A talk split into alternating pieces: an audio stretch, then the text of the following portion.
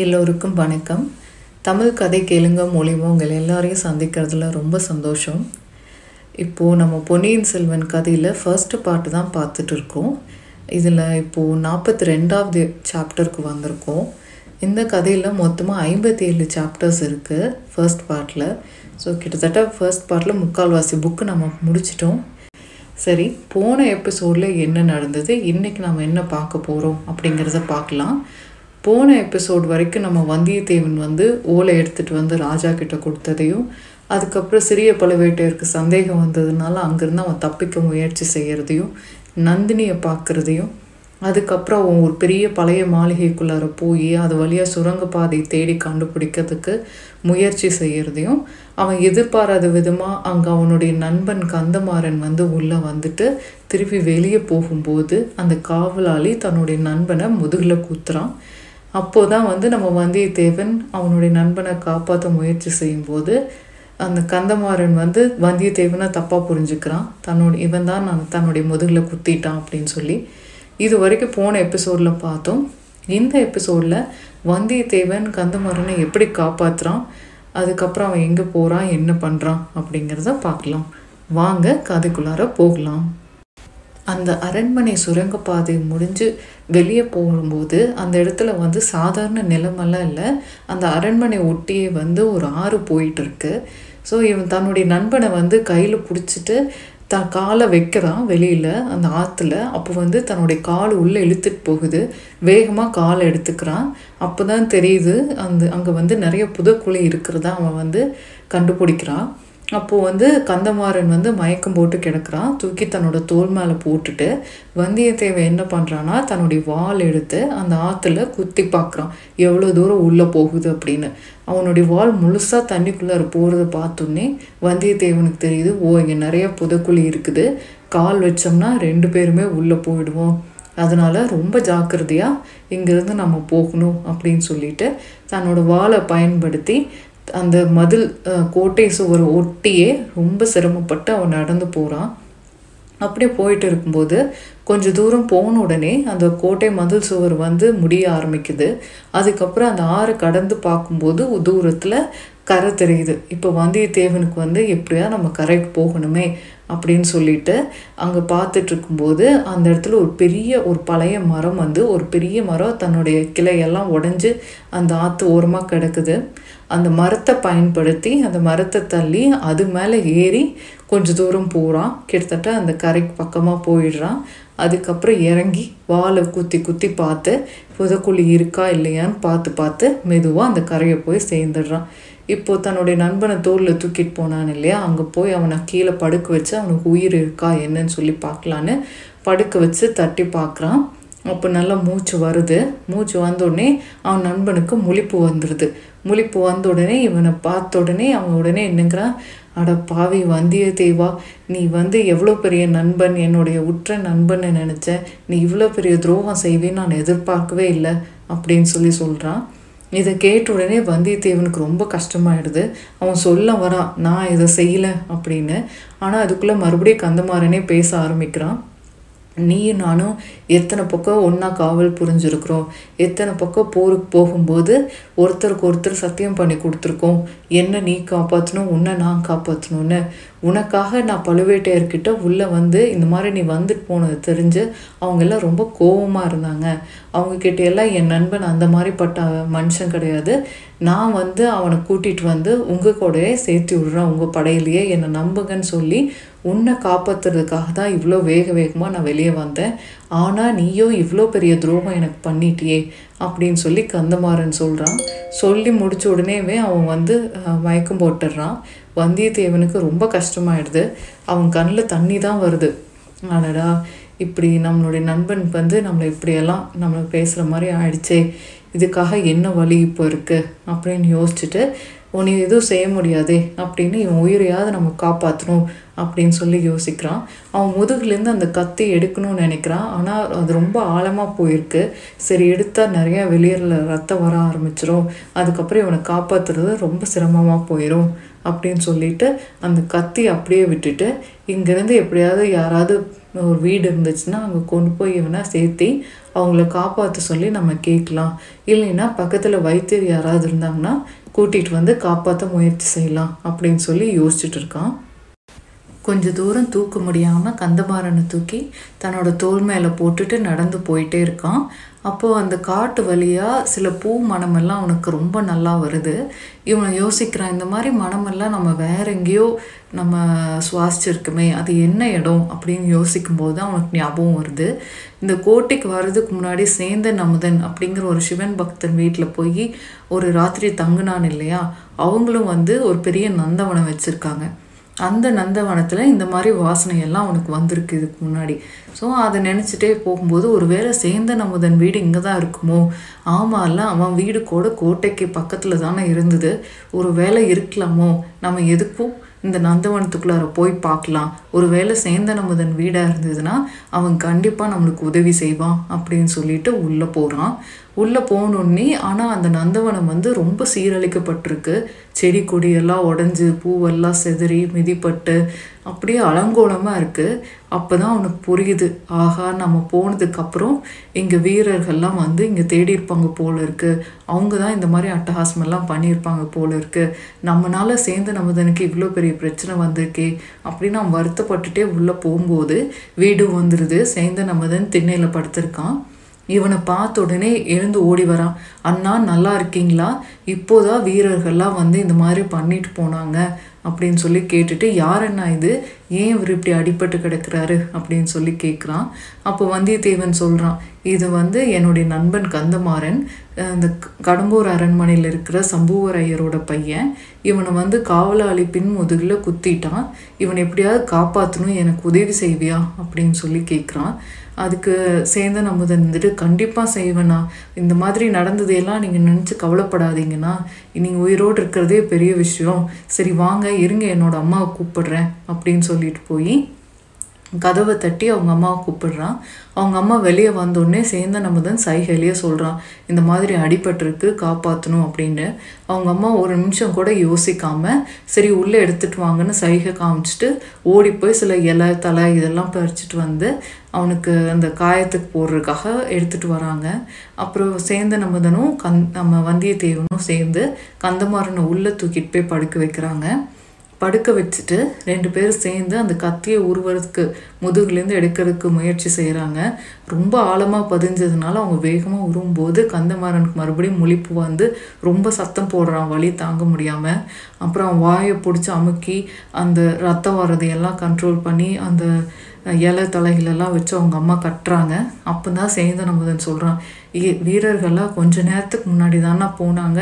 இப்போ இந்த சத்தம் கேட்டு அவங்க திரும்பி வர்றதுக்கு வாய்ப்பு இருக்குது இங்கேருந்து நீங்கள் சீக்கிரமாக கிளம்புங்கன்னா இவரை நாங்கள் பார்த்துக்குறோம் அப்படின்னு சொல்லி சொல்கிறான் அப்போ வந்தியத்தேவன் சேர்ந்து அமுதனை பார்த்து எனக்கு ஒரு என்னை நம்புறியா தம்பி? எனக்கு ஒரு உதவி செய்வியா? அப்படின்னு சொல்லி கேட்குறான் அதுக்கு அமுதன் இருந்துட்டு அண்ணா நான் அந்த கடவுளை தான் நான் எப்பவுமே நம்புவேன். உங்கள் மேலே நான் ரொம்ப பிரியம் வச்சுருக்கேன்.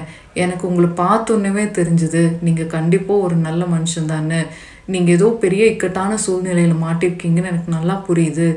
என்ன உதவி வேணாலும் நான் செய்கிறேன் நான் சொல்லுங்கள் அப்படின்னு சொல்லி சொல்கிறான் அப்போது நம்ம வந்தியத்தேவன் சொல்கிறான் நான் பழையாறைக்கு உடனே போகணும்ப்பா நம்மளுடைய குந்தவை பிராட்டிக்கிட்ட கொடுக்கறதுக்காக நான் ஒரு ஓலை கொண்டு வந்திருக்கேன். எப்படியாவது அவங்கக்கிட்ட பத்திரமா கொண்டு போய் சேர்க்கணும். இந்த வீரர்கள் கண்ணில் படாமல் தப்பிச்சு போகிறதுக்கு எனக்கு வழி சொல்லுவியா? அப்படின்னு சொல்லி கேட்குறான் அதுக்கு சேந்தன் அமுதன் இருந்துட்டு கண்டிப்பாக சொல்கிறேன்னா நானும் உங்கள் கூடவே வரேன் அப்படின்னு சொல்லிட்டு போகிறாங்க அப்போது அவங்க அம்மா சொல்கிறாங்க சைகையிலேயே நான் இவனை நல்லபடியாக பார்த்துக்கிறேன் நீங்கள் ரெண்டு பேரும் போங்க அப்படின்னு. வெளியே வந்தோடனே வந்தியத்தேவன் வந்த குதிரை கட்டின இடத்துலேயே அப்படியே இருக்கும். சரின்னு வந்தியத்தேவன் அந்த குதிரையை எடுத்துக்கிறான். சேந்தன் அமுதன் இன்னொரு குதிரையை ஏறிட்டு ரெண்டு பேரும் அது அது போகிறாங்க போகும்போது அங்கே வந்து முதல்ல மெதுவாக போகிறாங்க குதிரை சத்தம் கேட்டால் வீரர்கள் வந்துடுவாங்கன்னு அப்புறம் கொஞ்சம் தூரம் போனதுக்கப்புறமா குதிரையை வேகமாக ஓட விட்டு போகிறாங்க இப்போது நம்ம வீரர்கள்லாம் அந்த சத்தம் கேட்டு சேந்தன் அமுதன் வீட்டுக்கு வந்துட்டாங்க. வந்ததுக்கப்புறம் சத்தம் போடுறாங்க. யார் உள்ளே இருக்கீங்க? வெளியே வாங்க அப்படின்னு. சேந்தன் அமுதன் அவங்க அம்மா தான் வெளியே வராங்க. வெளியே வந்து அவங்களோட சைகையிலேயே நிறையா சொல்ல முயற்சி செய்கிறாங்க அந்த வீரர்கள்லாம் அதை பற்றியெல்லாம் கவலைப்படாமல் அவங்க அம்மாவை கீழே தள்ளிட்டு உள்ளே போகிறதுக்கு முயற்சி செய்கிறாங்க அவங்க அம்மா எவ்வளவோ தடுக்கிறாங்க. இருந்தாலும் அவங்க அம்மாவை தள்ளிட்டு அந்த கதவை திறந்து உள்ளே போய் பார்த்துட்டு ஒரு வீரன் சத்தம் போடுறான். இங்கே தான் அந்த ஆள் இருக்கா? வாங்க வாங்க அப்படின்னு. அப்புறம் போய் பார்த்துட்டு வெளியே எடுத்துகிட்டு வந்தால் அது வந்தியத்தேவன் இல்லைன்னு தெரிஞ்சதுக்கப்புறம் அந்த ஆள் இல்லைடா இவன் இவன் வேறு யாரோ அப்படின்னு சொல்லி இன்னொருத்த சத்தம் போடுறா. சத்தம் போட்ட உடனே அவனை கந்தமாறன் அங்கேயே போட்டுட்டு ஆ குதிரை சத்தம் கேட்குதுடா இங்கே தான் போகிறாங்க போல இருக்கு அப்படின்னு இன்னொருத்தன் சொல்கிறான் சொன்ன உடனே வீரர்கள்லாம் மறுபடியும் ஓட ஆரம்பிச்சிடுறாங்க. அவங்க அம்மா அப்பாவை மறுபடியும் கந்தமாறனை தூக்கிட்டு போய் அவனுடைய கட்டுக்கு மருந்து போடுறாங்க. இதோட இது முடிஞ்சுது. இதுக்கப்புறம் வந்து நம்ம வந்தியத்தேவனும் சேர்ந்து நமுதனும் பழையாறை அப்படிங்கிற ஊரில் தான் நம்ம குந்தவை பிராட்டி இருக்காங்க. பழையாறை அப்படிங்கிற ஊர் வந்து இன்னுமே இருக்குது அது கும்பகோணம் பக்கத்தில் தான் இருக்குது கும்பகோணத்துலேருந்து ஒரு அஞ்சு கிலோமீட்டர் போனால் இன்னுமே இருக்குது அவங்க அந்த காலத்தில் கட்டின கோவில்கள்லாம் கூட இன்னும் இருக்குது அங்கே அந்த அந்த டவுன் வந்து ரொம்ப ஃபேமஸான டவுன் இப்போ கூட. இன்னுமே வந்து அங்கே விண்ணகரம் அப்படிங்கிற ஊர் திருசக்தி முற்றம் பட்டீஸ்வரம் ஹரிச்சந்திரபுரம் இந்த மாதிரி இடமெல்லாம் அங்கே இன்னுமே வந்து ரொம்ப பிரசித்தி பெற்ற இடம். அங்கேயும் இன்னும் நிறையா சின்ன சின்ன டவுனு கோவில் அது மாதிரிலாம் நிறையா இன்னும் இருக்குது போனால் கூட இன்னும் பார்க்கலாம். இந்த ஊரை பற்றி கல்கி அவ்வளோ அழகாக எழுதியிருக்கிறாரு. அவர் எப்படி வர்ணிச்சிருக்கிறாருன்னா அந்த காலத்தில் சோழ நாட்டை ஆண்ட எல்லா மன்னர்களும் வந்து பழையாறை தான் வந்து அவங்களோட கேபிட்டலாக வச்சு தலைநகரமாக வச்சு அங்கேருந்து தான் ஆட்சி புரிஞ்சிட்டு இருந்தாங்க. இப்போது நம்ம விஜயாலய சோழர் காலத்துலேருந்து அவருக்கு அரண்மனை அங்கே தான் அதுக்கப்புறம் கிட்டத்தட்ட ஒரு நாலு ஜென்ரேஷனாக இப்போ சுந்தர சோழர் மகாராஜா வரைக்கும் வந்து எல்லாத்துக்கும் அவங்கவுங்களுக்கு தனித்தனியாக ஒரு ஒரு மாளிகை கட்டியிருக்காங்க. அரண்மனை ஒவ்வொரு அரண்மனையும் அவ்வளோ அழகாக இருக்குமாமா. அப்போது ஒரு ஒருத்தர் இறந்ததுக்கப்புறம் அந்த அரண்மனையில் அடுத்த மன்னர் வாழ மாட்டாங்களாமா? அவங்களுக்கு புது அரண்மனை தான் கட்டுவாங்களாமா? அப்படி இருக்கும்போது சில அரண்மனையெல்லாம் ரொம்ப புதுசாக இருக்குதாமா? சில அரண்மனையெல்லாம் வந்து கொஞ்சம் பழசாக இருக்குது இப்படி பார்த்துட்டே இருக்கும்போது அவங்க வந்து அப்படியே அந்த தெரு அந்த ஊர் எல்லாத்தையும் சுற்றி காமிக்கிறாங்க. எப்படின்னா வந்து முன்னாடி எல்லாம் சுந்தர சோழன் மகாராஜா அங்கே இருக்கும்போது எல்லா மந்திரிகளும் அமைச்சர்களும் அங்கே தான் தங்கி இருந்தாங்க அப்போ அவங்களுக்காகவும் நிறைய மாளிகை கட்டியிருந்தாங்க. மக்கள் கூட்டமெல்லாம் இப்போ எப்படி தஞ்சாவூரில் இருக்கோ அது மாதிரி அங்கே ஜே ஜேன்னு அப்படி இருக்குமாமா அது மட்டும் இல்லாமல் அந்த காலத்தில் அந்த சோழ மகாராஜாலாம் வந்து சிவன் மேலே ரொம்ப அதிகமாக பக்தி வச்சுருந்ததுனால அவங்களுக்காக நிறைய கோவில் கட்டினாங்களாமா. அதனால் சிவாலயங்கள் ரொம்ப நிறையா இருக்குமாமா பழையாறை சுற்றியும் அதனால அங்கே வந்து எந்நேரம் ஏதாவது பூஜை புனஸ்காரம் எல்லாம் நடந்துட்டுருக்கோம் தேவாரம் பாடுறவங்கெல்லாம் அங்கே அதிகமாக இருப்பாங்க இசை நடனம் அப்படின்னு நிறைய அங்கே நடந்துகிட்டே இருக்கும் எப்போவுமே. அதனால் அந்த கோவிலை சுற்றி எப்போவுமே மக்கள் கூட்டம் இருந்துகிட்டே இருக்கும். அப்படி இருக்கும்போது அங்கே வந்து இப்போ வீரர்கள்லாம் இருக்காங்க இல்லையா? அவங்களோட படை வீடுகளும் அங்கே தான் இருக்கும். அதாவது ஒவ்வொரு வீரர்களும் ஒரு ஒரு ஸ்டேஜுக்கும் ஒவ்வொருத்தருக்கும் ஒரு ஒரு பேர் இருக்கும். அது மாதிரி அவங்களோட படை வீடுகளை வந்து நாலாக பிரிச்சிருப்பாங்க. ஒருத்தர் ஒன்று வந்து ஆரிய படை வீடு அப்படிம்பாங்க. இன்னொரு செட் ஆஃப் வீரர்கள் வந்து புதுப்படை வீடு அப்புறம் மணப்படை வீடு பம்பை படை வீடு அப்படின்னு நாலு வகையாக இருப்பாங்க. வரிசையாக ஒவ்வொரு படை வீடுகளும் அமைஞ்சிருக்கும். அப்படியெல்லாம் பார்த்துட்டு இருக்கும்போது இப்போ நம்ம வந்தியத்தேவனும் கிட்டத்தட்ட நம்மளுடைய சேந்தன் அமுதனும் வந்துட்டாங்க. அவங்க வந்து இப்போ இதெல்லாம் பார்த்துட்டு இருக்காங்க. அப்படி இருக்கும்போது நம்ம வந்தியத்தேவன் பார்க்குறான் பார்க்கும்போது அவனுக்கு தெரியுது. இதுங்க எத்தனை ஜெய் ஜெயின்னு மக்கள் கூட்டம் இருக்கிற இடத்துல இப்படி வெறிச்சோடி இருக்கே. இந்த இங்கே இருந்த வீரர்கள்லாம் இப்போ படை வீரர்கள்லாம் வந்து சில பேர் காஞ்சிக்கு போயிட்டாங்க சில பேர் வந்து இலங்கைக்கு போயிட்டாங்க சில பேர் வந்து மதுரையில் இருக்காங்க. அதனால் எல்லா படை வீடுகள்லேயும் வந்து வீரர்கள் யாருமே இப்போ இல்லை. அவங்களோட மனைவி அம்மா குழந்தைங்க தங்கை இப்படி அவங்க தான் வந்து இப்போ இருக்காங்க. அதனால் ரொம்ப அமைதியாக இருக்குது அப்படியே இன்னும் கொஞ்சம் தூரம் போகிறான் அங்கே போனால் அங்கே வந்து இந்த மாதிரி பெரிய பெரிய மந்திரி அமைச்சர்கள் அவங்க இருக்கிற மாளிகைகள்லாம் வருது. அங்கே என்னடானா அங்கேயும் யாருமே இல்லை. இப்போ சுந்தர சோழர் மகாராஜாவுக்கு வந்து உடம்பு சரியில்லாமல் போனதுனால எல்லாரும் வந்து இப்போ தஞ்சாவூர் போயிட்டாங்க. அதனால் அந்த தெருவும் வெறிச்சோடி இருக்குது இன்னும் கொஞ்சம் தூரம் போனால் நம்ம வேலைக்கார படை தெருவு அது அவங்களும் வந்து எல்லாருமே தஞ்சாவூருக்கு கூடி போயிட்டாங்க. வேலைக்கார படையை பற்றி நம்ம முன்னாடி பார்த்தோம் இல்லையா? நம்ம மகாராஜாவுக்கு வந்து தன்னோட உயிரை கொடுத்தாதான் அவர் உயிரை காப்போன்னு சபதம் எடுத்திருக்காங்கல்ல? அவங்களும் அவங்களோட குடும்பத்தோடு இப்போ எல்லாரும் தஞ்சாவூர் போயிட்டு இருக்காங்க. அப்படியே போனால் இன்னும் கொஞ்சம் தூரம் போனதுக்கப்புறம் நிறைய கோவில்கள்லாம் வருது.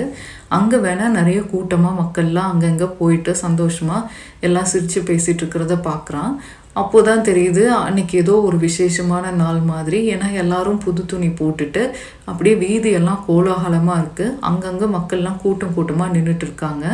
ஒரு சில இடத்துல வந்து சில பேர் வந்து வேஷமெல்லாம் போட்டுட்டு ஒரு சிலர் வந்து கிருஷ்ணர் மாதிரியும் விஷ்ணு மாதிரியும் பிரம்மா மாதிரியும் சிவன் மாதிரி அந்த மாதிரி வே வித்தியாச வித்தியாசமாக வேஷமெல்லாம் போட்டுட்டு நிறைய நாடகமெல்லாம் பண்ணிட்டு இருக்காங்க.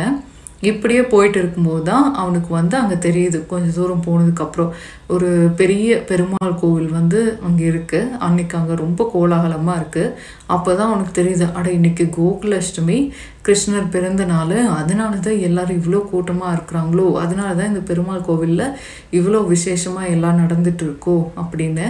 அப்படி நடக்கும்போது திடீர்னு அங்கே மக்கள்லாம் கூடி நின்று வேடிக்கை பார்க்குறாங்க ஏன்னா அந்த அரண்மனையிலேருந்து பல்லக்குகள்லாம் வந்துட்டு இருக்கு.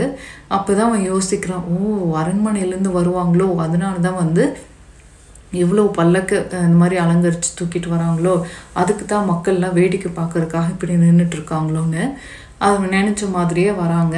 வந்து முதல் பல்லக்குலேருந்து ஒரு பெரியவங்க இறங்குறாங்க. அவங்க வந்து ஒரு வெண்ணிற நிறத்தில் ஒரு பட்டாடை போட்டிருக்காங்க. ரொம்ப சிம்பிளாக இருக்காங்க. எந்த ஆடை ஆபரணமும் இல்லாமல் அவங்கள பார்க்கும்போதே தெரியுது இந்த நாட்டை ஆள்றதுக்கு இவங்க தான் கரெக்டான மனுஷங்கன்னு.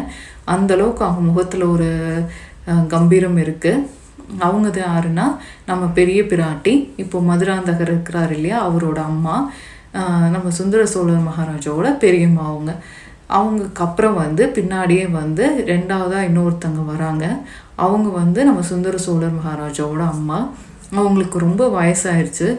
இருந்தாலும் அவங்க முகத்தில் இருக்கிற பொலிவும் அந்த கருணையும் வந்து சுந்தர சோழர் மகாராஜா மாதிரி ஒரு மாவீரனை பெற்றெடுத்த தாயின்னு யாருக்கும் சொல்லவே தேவையில்லை. அவங்க முகத்தில் அப்படி ஒரு தேஜஸ் தெரியுமாமா? அவங்கள பார்த்த உடனேவே நம்மளுக்கு புரிஞ்சிடும் நம்ம குந்தவை பிராட்டியும் நம்மளுடைய அருள்மொழிவர்மன் இவங்களுடைய அழகெல்லாம் எங்கேருந்து வந்ததுன்னு அவங்க கிட்டேருந்து தான் வந்திருக்கும் அப்படிங்கிற அளவுக்கு அவங்க வயசானதுக்கு அப்புறமும் அவ்வளோ அழகாக இருக்கிறாங்களாம்மா பார்க்குறதுக்கு. இவங்களுக்கெல்லாம் பின்னாடி இன்னொருத்தர் வராங்க. அவங்க சுந்தர சோழர் மகாராஜாவோட இன்னொரு மனைவி.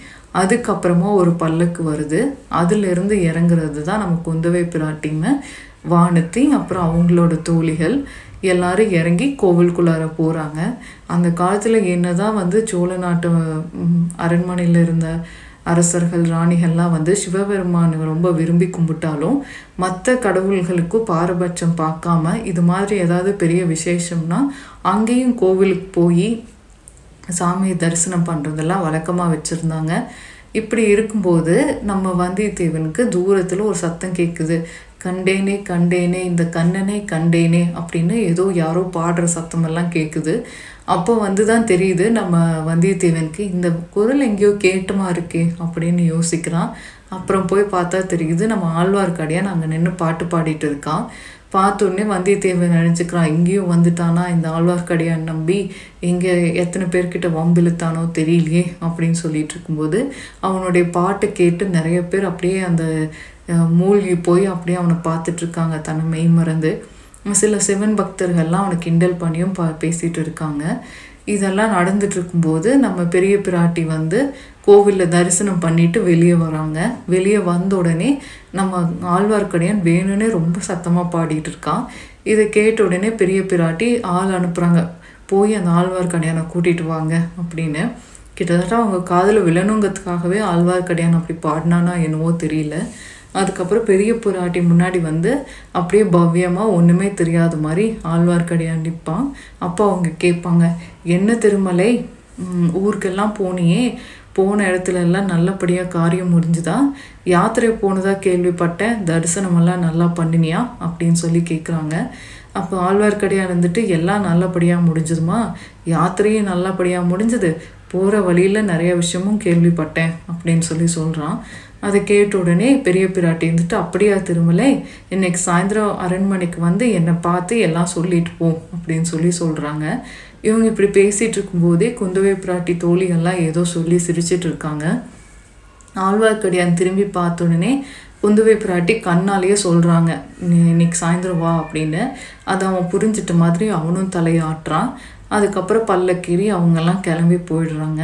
இப்போ நம்ம ஆழ்வார்க்கடியை நம்பி வந்து அவனோட வேலையெல்லாம் இங்கே முடிச்சுட்டு சாயந்தரமாக அரண்மனைக்கு போகிறான் பழையாறை அரண்மனை எப்படி இருக்கும்னா நமக்கு ரெண்டு கண்ணு பத்தாதம்மா அதனுடைய அழகை பார்க்குறதுக்கு அவ்வளோ அழகாக ஜோராக இருக்குமாமா. அவன் வந்து முதல்ல நம்ம பெரிய பிராட்டி இருக்கிற அரண்மனைக்கு போகிறான் அவங்க தான் வந்து இப்போ ராணியாக இருக்காங்க. அவங்க வந்து அவங்ககிட்ட கட்டளை தான் அங்கே இருக்கிறவங்க எல்லாருமே கேட்பாங்க. அவங்களுக்கும் குந்தவை பிராட்டிக்கும் அவ்வளோ செல்வாக்கு அந்த ஊரில். இப்போ இவங்களோட மாளிகை அப்படி இருக்குன்னா குந்தவை பிராட்டி இருக்கிற மாளிகை இன்னும் ஒரு மடங்கு அழகாக இருக்குமாமா அது சுந்தர சோழர் மகாராஜாக்காக கட்டினது. ஆனால் அவருக்கு உடம்பு சரியில்லாமல் அவர் தஞ்சாவூர் போனதுனால இப்போ குந்தவை பிராட்டி தான் அங்கே வந்து எல்லாத்தையும் பார்த்துக்கிட்டு அவங்க சொல்படி தான் அங்கே எல்லாமே நடந்துகிட்ருக்கு இப்போ பெரிய பிராட்டி வந்து ரொம்ப பெரிய சிவன் பக்தருங்கிறதுனால அவங்களுக்கு குடைவெல்லாம் ரொம்ப அதிகம். இப்போ யார் வந்து என்ன கேட்டாலும் அவங்க இல்லைன்னு சொல்லாமல் எல்லாத்துக்கும் வாரி வழங்குவாங்க. அப்படி நிறைய பேர் வந்து தன்னோட தன்னோட ஊரில் சிவாலயம் எழுப்பணும் அப்படின்னு சொல்லி நன்கொடை கேட்பாங்க. அவங்களுக்கு கேட்குறதெல்லாம் கொடுப்பாங்க. இன்னும் சில பேர் வந்து இந்த மாதிரி தேவாரம் திருவாசம் இதெல்லாம் வந்து பாடல்கள்லாம் அவங்க சேகரித்து பாடல்கள்லாம் பாடி காமிச்சு அதுக்கு பரிசு வாங்கிட்டு போவாங்க. இன்னும் சில பேர் வந்து தான் கொண்டுட்டு வந்த பிரசாதத்தை எல்லாம் கொடுத்துட்டு இந்த மாதிரி தரிசனம் பண்ணோம். இந்த மாதிரி ரொம்ப நல்லா இருந்தது. நீங்கள் கண்டிப்பாக வரணும் அப்படின்னு சொல்லி இந்த அவங்க கொண்டு வந்த பிரசாதமெல்லாம் கொடுத்துட்டு போவாங்க. எப்போவுமே மக்கள் கூட்டம் அவங்களோட மாளிகையில் நிறைஞ்சிருக்கும். அதனால் வந்து நம்ம சுந்தர சோழர் மகாராஜாவும் வந்து என்றைக்குமே அவங்க செய்கிற தானத்துக்கெல்லாம் வந்து மறுப்பு சொன்னதே இல்லை. அவர் எப்பவுமே வந்து பெரிய பிராட்டி என்ன நினைக்கிறாங்களோ அதுக்கு இல்லைன்னு சொல்லாமல் வேணுங்கிறதெல்லாம் செஞ்சு கொடுப்பாரு. அவர் இங்கேருந்து தஞ்சாவூர் போகிறதுக்கு முன்னாடி கூட சொல்லிட்டு தான் போயிருப்பார்.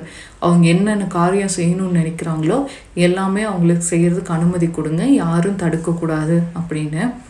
நம்ம அருள்மொழிவர்மரும் ஆதித்த கரிகாலரும் அப்படிதான். தன்னுடைய அம்மாவை எப்படி பார்த்தாங்களோ அதே மாதிரி தான் பெரிய பிராட்டியும் பார்ப்பாங்க.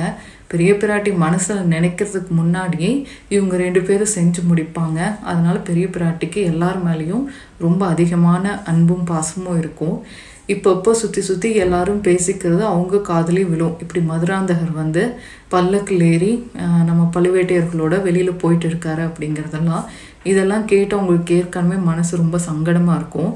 அவரோட பையன் மதுராந்தகர் வந்து இவங்களோட பேச்சு மீறி சிறிய பழுவேட்டையனுடைய மனைவியை தான் கல்யாணம் பண்ணியிருப்பாரு. அதுக்கப்புறம் தான் இந்த மாதிரியெல்லாம் ராஜா ஆகணும் அப்படின்னு சொல்லி அவங்க ஆசை காமிச்சு இப்படி ஊர் ஊராக அவர் கூட்டிகிட்டு போயிட்டு இருக்காங்க. இதெல்லாம் அவங்களுக்கு பிடிக்கல. ஏன்னா அவரோட கணவர் சொன்ன மாதிரி தன்னுடைய பையனையும் ஒரு சிவன் பக்தனாக தான் வளர்க்கணும் அப்படின்னு அவங்க ரொம்ப ஆசைப்பட்டாங்க. இப்படியெல்லாம் நடந்துட்டு இருக்கும்போது நம்ம ஆழ்வார்க்கடியானும் கரெக்டாக அவங்களோட மாளிகைக்கு போகிறான் போயிட்டு நம்ம பெரிய பிராட்டிகிட்டு பார்த்து கேட்குறோம் எல்லாத்துக்கும் இப்படி மாறி வழங்குறீங்களே. சிவன் வந்து பிச்சை தானே எடுத்தார். அவருக்கு இத்தனை கோவில்கள் கட்டுறீங்க. அப்படி என் என்னோட பெருமாளோ வந்து இந்த உலகத்தையே அவர் தான் வந்து ஆட்சி செஞ்சுட்டு எல்லா மக்களையும் அவங்க தான் பாதுகாக்கிறாரு. அவருக்கு ஒரு கோவில் கூட நீங்கள் கட்டலையே அப்படின்னு சொல்லிட்டு கேட்பான் அதுக்கு பெரிய பிராட்டி சிரிச்சுட்டு உனக்கு என்ன வேணுமோ சொல்லு திருமலை. நீ எந்த கோவிலை எந்த இடத்துல கட்டணும்னு நினைக்கிறியோ சொல்லு. கட்டிட்டா போச்சு அப்படின்னு சொல்லி அவங்க சொல்லுவாங்க அப்போ நம்ம ஆழ்வார்க்கடியான் சொல்லுவான் இந்த மாதிரி வீரநாராயண ஏரின்னு ஒரு ஏரியை பற்றி முதல்ல பார்த்தோம் இல்லையா? எழுபத்தி நாலு கனவாக இருக்கும். முத முதல்ல வந்தியத்தேவனும் ஆழ்வார்க்கடியானும் சந்திப்பாங்கல்ல. அந்த ஏரி அந்த ஏரிக்கரையில் இருக்கிற அந்த பெருமாள் கோவிலில் தான் வந்து நம்ம ஆழ்வார்க்கடியான் கேட்குறோம் அந்த காலத்துலலாம் முதல்ல செங்கல்ல தான் திருப்பணி நடந்தது. இந்த சோழர் காலத்தில் இவங்க காலத்தில் தான் வந்து கருங்கல் திருப்பணி ஆரம்பித்தாங்க அதாவது பெரிய பெரிய விமானமெல்லாம் வச்சு ரொம்ப பெரிய பெரிய கோவிலாக கட்ட ஆரம்பிச்சாங்க. அவங்க பெரிய பிராட்டினுடைய வந்து ஆசையே அதுதான். கருங்கல் கட்டடத்தில் பெரிய பெரிய விமானம் எழுப்பி பெரிய கோவிலாக கட்டி எல்லா கோவில்கள்லையும் வந்து எல்லாரும் பாடின தேவார திருவாசகத்தை எல்லாம் வந்து அச்சிடணும். அது வந்து பின்னாடி வர சங்கதிகளுக்கெல்லாம் வந்து அந்த கல்வெட்டுகள் பயன்படணும் அப்படிங்கிறது தான் அவங்களோட ஆசை.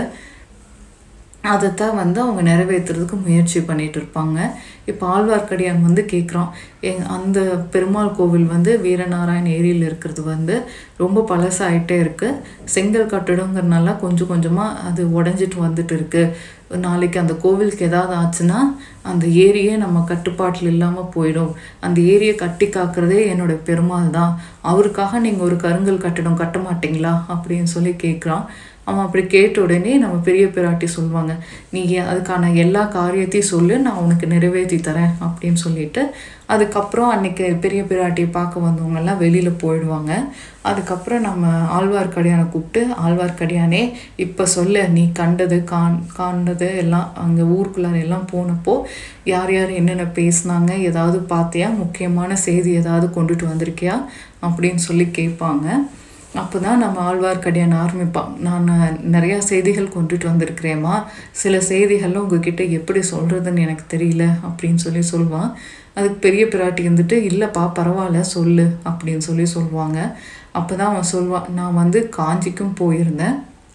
அப்போ வந்து ஒரு குகையில் வந்து நான் ஒழிஞ்சிருந்து நம்ம ஆதித்த கரிகாலரும் அவருடைய நண்பன் வந்து பல்லவ நாட்டை சேர்ந்தவன் ஒருத்தன் வந்து அவன் பேர் வந்து பார்த்திபேந்திரன் அவன் வந்து நம்ம ஆதித்த கரிகாலனுடைய நண்பனாக தான் இப்போ இருக்கிறாப்படி.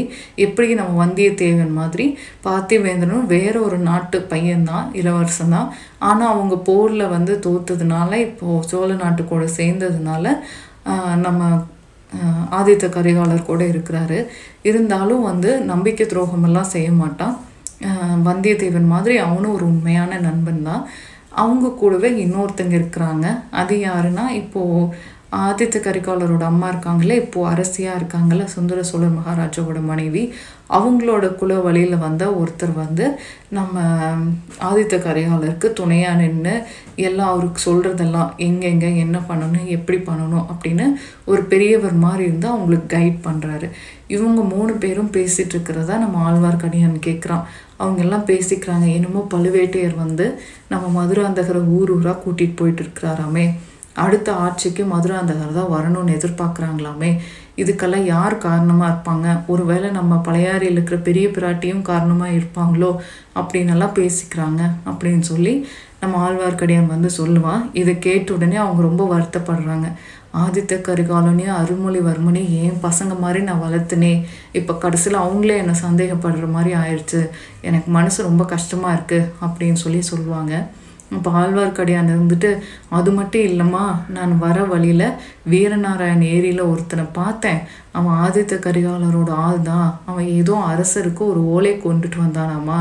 அவன் கூட அந்த ஓலையை வந்து நம்ம சிறிய பழுவேட்டையரை ஏமாத்திட்டு அரசரை பார்த்து கொடுத்து இந்த இடத்துல இருந்து தப்பிச்சிட்டானாமா அப்படின்னு சொல்லி சொல்கிறார் அதை கேட்டுனே பெரிய பாட்டி சொல்றாங்க பெரிய பிராட்டி ஓ அப்படியா? ரொம்ப சாமர்த்தியசாலியாக இருப்பானாத்தான் இருக்குது இருக்கு கையை விட்டு ஆட்டிட்டு அவன் ஓலியை கொண்டு போய் ராஜா கிட்ட கொடுத்துட்டாரோ அப்படின்னு சொல்லி கேட்குறாங்க இன்னும் நிறைய நடந்துட்டு இருக்குமா? கடம்பூர் அரண்மனையில் ஒரு முக்கியமான விஷயத்த நான் பார்த்தேன். அது உங்ககிட்ட சொல்கிறதுக்கே சங்கடமாக இருக்குது அப்படின்னு சொல்லி சொல்லுவான். அதுக்கு பெரிய பிராட்டி இருந்துட்டு போதும் திருமலை எத்தனை தடவை தான் நீ வந்து மூடி மூடி மறைச்சு மறைச்சு பேசுவ? என்ன பார்த்தியோ அதை தெளிவாக சட்டுன்னு சொல்லு அப்படின்னு சொல்லி சொல்லுவாங்க. அப்புறம் அவன் சொல்லுவான் இந்த மாதிரி பழுவேட்டையர் வந்து தன்னோட மனைவியோட பல்லக்கில் மனைவியை கூட்டிகிட்டு போகிற மாதிரி ஊர் ஊராக கூட்டிகிட்டு போயிட்டு இருக்காரு. ஆனால் அங்கே பல்லக்கில் வந்து அவங்க மனைவி இல்லை உங்களுடைய மகன் மதுராந்தகன் இருந்தான் அப்படின்னு சொல்லுவான். அது கேட்ட உடனே பெரிய பிராட்டிக்கு தலையே வெடிக்கிற மாதிரி இருக்கும். என்ன ஒரு வார்த்தை சொன்ன நீ? அப்படின்னு சொல்லி கேட்பாங்க. அப்போ நம்ம ஆழ்வார்க்கடியான் என் ரெண்டு கண்ணால் பார்த்தேம்மா நான் போய் சொல்லலை அப்படின்னு சொல்லி சொல்லுவான். அங்கே இருந்தவங்க எல்லாம் வந்து நம்மளுடைய மதுராந்தகரை அரசரை ஆக்குறதுக்கு ஒத்துக்கிட்டு அவங்க எல்லாரும் வந்து கோஷம் போட்டதை நான் என் கண்ணாலையும் காதாலையும் கேட்டேன் அப்படின்னு சொல்லி சொல்லுவான்.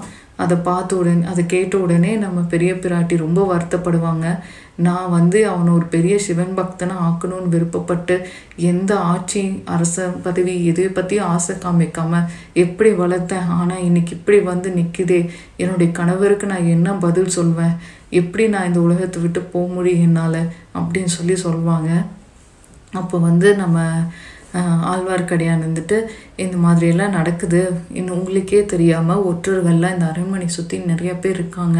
நீங்கள் ரொம்ப கவனமாக இருக்கணும் அப்படின்னு சொல்லி சொல்லுவான் அதுக்கு நம்ம பெரிய பிராட்டி இருந்துட்டு சரிப்பா நீ சொல்கிறதும் சரிதான். நான் எதுக்கும் குந்தவை பிராட்டிகிட்ட போய் பேசி கலந்து முடிவு பண்ணி நான் எதுவாக இருந்தாலும் செய்கிறேன் அப்படின்னு சொல்லி சொல்லுவாங்க அது ஆழ்வார்க்கடியான் இருந்துட்டு குந்தவை பிராட்டி நீங்கள் நம்ப முடியாது அப்படின்னு சொல்லி சொல்லுவான் அதுக்கு உடனே பெரிய பிராட்டிக்கு ரொம்ப கோவம் வந்துடும் நீ யாரை வேணால் என்ன வேணால் சொல்லு. என் பையன் மதுராந்தகனை பற்றி கூட தப்பாக சொல்லு. ஆனால் நீ குந்தவை பிராட்டி பற்றி சொல்கிற எந்த வார்த்தை என்னால் ஏற்றுக்க முடியாது. என் உயிரே போனாலும் நான் குந்தவை பற்றி சந்தேகப்பட மாட்டேன் அப்படின்னு சொல்லி சொல்லுவாங்க. அப்போ ஆழ்வார்க்கடியான் சொல்லுவாள் குந்தவை வந்து நீங்கள் நினைக்கிற அளவுக்கு உண்மையாக இருக்காங்கன்னு நீங்கள் நினைக்கிறீங்களா? என்ன? இப்போ கூட பக்கமாக குழந்தை ஜோதிடர் வீட்டுக்கு அந்த வானத்தி பொண்ணை கூட்டிகிட்டு அவங்க போயிருந்தாங்க. இதை பற்றி உங்களுக்கு ஏதாவது அவங்க சொன்னாங்களா என்ன? அப்படின்னு விசாரிப்பான். இப்போ வந்து நம்ம பெரிய பிராட்டி வந்துட்டு என்கிட்ட அதை பற்றி எதுவுமே குந்தவை சொல்லலையே அப்படின்னு சொல்லி சொல்லுவாங்க. அது கால்வார்க்கடையான் வந்துட்டு பார்த்தீங்களா உங்களை சுற்றி எவ்வளோ சதி நடக்குதுன்னு. நீங்கள் தான் ஜாக்கிரதையாக இருக்கணும் அப்படின்னு சொல்லி சொல்லுவான். அதுக்கு பெரிய பிராட்டி வந்துட்டு குந்தவை என்கிட்ட ஒரு விஷயம் சொல்லலைன்னா அது கண்டிப்பாக ஏதாவது ஒரு காரணம் இருக்கும். குந்தவை எக்காரணத்தை கொண்டு எனக்காக எதிராக எதுவுமே செய்ய மாட்டான் நான் குந் எதை யாரை வேணால் நான் நம்புவேன் நம்பாமல் இருப்பேன். ஆனால் குந்தவை பிராட்டினுடைய பேச்சை மட்டும் என்றைக்குமே நான் நம்புவேன் அப்படின்னு சொல்லி சொல்லுவாங்க. இதையெல்லாம் கேட்டுட்டு ஆழ்வார்க்கடியான் வந்துட்டு சரி உங்களோட சித்தம் நான் சொல்ல வந்த வேண்டியதை நான் சொல்லிட்டேன் அப்படின்னு சொல்லிட்டு நான் என்னை குந்தவை பிராட்டி வந்து பார்க்க சொல்லியிருக்காங்க. நான் உங்களை போய் பார்த்துட்டு அதுக்கப்புறமா திருப்பியும் என்னோட பிரயாணத்தை ஆரம்பிக்கிறேன் அப்படின்னு சொல்லி சொல்லுவான் அவங்களும் விடை கொடுப்பாங்க. இப்போது நம்ம ஆழ்வார்க்கடியான் குந்தவை பிராட்டி இருக்கிற மாளிகைக்கு போகிறான் ஸோ இது வரைக்கும் இந்த எபிசோட் முடிஞ்சுது. அடுத்த எபிசோடில் ஆழ்வார்க்கடியான் குந்தவை பிராட்டிட்டு போய் என்ன சொல்கிறான் அதுக்கப்புறம் அங்கேயும் என்ன நடக்குது? நம்ம வந்தியத்தேவன் வந்து சேர்ந்தானா? சேர்ந்த அமுதன் என்னானா அப்படிங்கிறதையெல்லாம் அடுத்த எபிசோடில் பார்க்கலாம். Thank you for listening will see you all in the next video until then take care bye